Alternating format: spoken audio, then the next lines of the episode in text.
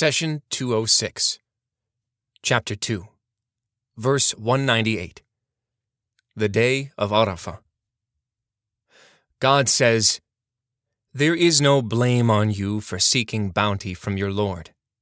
But when you depart from Arafah, remember God at the sacred landmark, and remember Him as He has guided you, for indeed you were before that among those astray. Chapter 2, verse 198.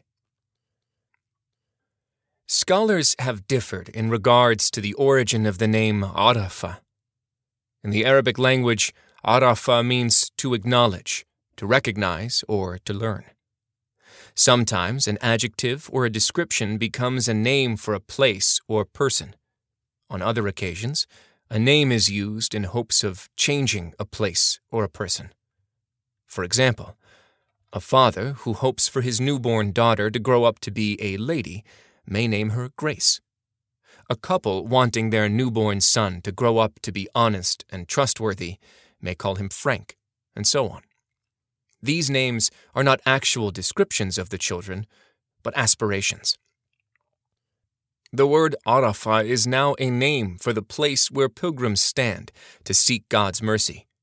It is important to note that Arafah also known as Arafat, does not only refer to Mount Arafah, it also includes the valley and the area surrounding it. Prophet Muhammad, peace be upon him, said, The Hajj pilgrimage is Arafah. Some people have the misconception that if they do not climb the mountain called Mount of Mercy, which is in Arafah, then their Hajj is incomplete. We answer that standing in Arafah includes the mountain and a large area of the valley around it. The mountain is only a part of the entire area of Arafah. There is a difference of opinion as to why it has this name. Some scholars say it is named Arafah because Adam descended to earth in one place, while Eve descended in another. They both kept searching for each other until they met at this location. People have questioned the reason behind separating Adam and Eve from each other after they were created as a couple. You can imagine the state of Adam, who was sent alone into a vast universe unknown to him. He looks around but finds no one like him. Would he not long for a companion to bond with? Imagine his happiness when he met up with Eve. God Almighty caused them to part so they would appreciate and acknowledge the desire, affection, and intimacy that men and women can now share. Another opinion regarding the name Arafah is related to the angels coming to Adam and Eve in that location and asking them to reflect on their sin and repent to the Lord. God says, They said, O our Lord, we have wronged ourselves. If you do not forgive us and have mercy upon us, we shall certainly be lost chapter 7, verse 23. So it is claimed that at that location, Adam and Eve, peace be upon them, recognized their mistake and learned to repent. Yet another opinion regarding the name Arafah comes from the incident when God wanted to put Abraham's faith to the test. Abraham saw himself in a dream sacrificing his son Ishmael. That dream presented a very difficult test for Abraham from three aspects.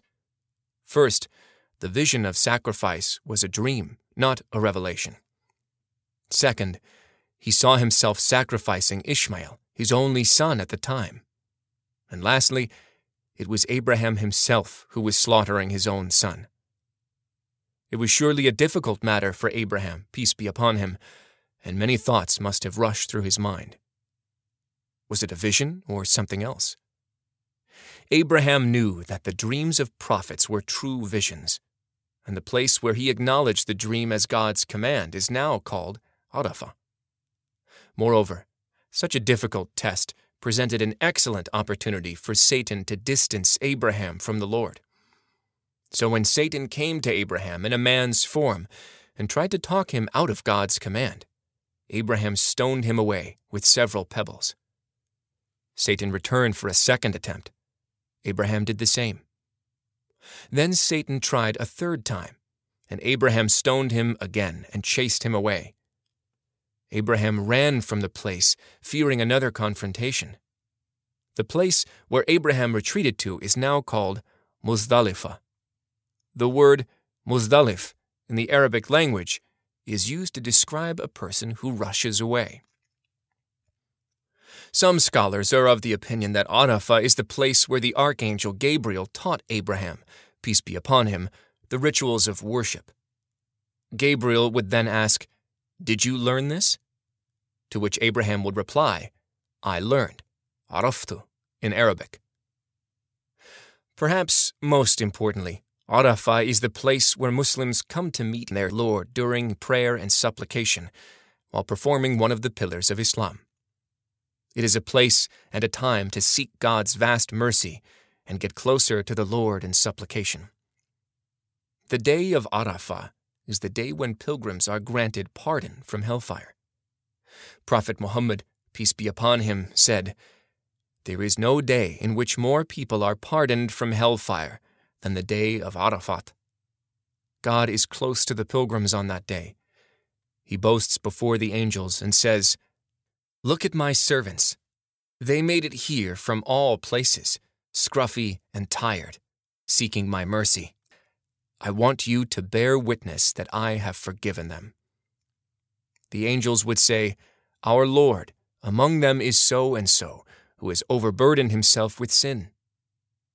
Allah answers, I have forgiven them.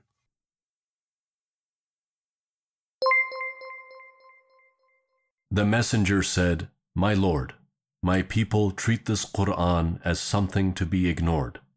Chapter 25, verse 30. Do not abandon God's book. Please take a moment to subscribe and to share with your family and friends. Visit us at www.qurangarden.com.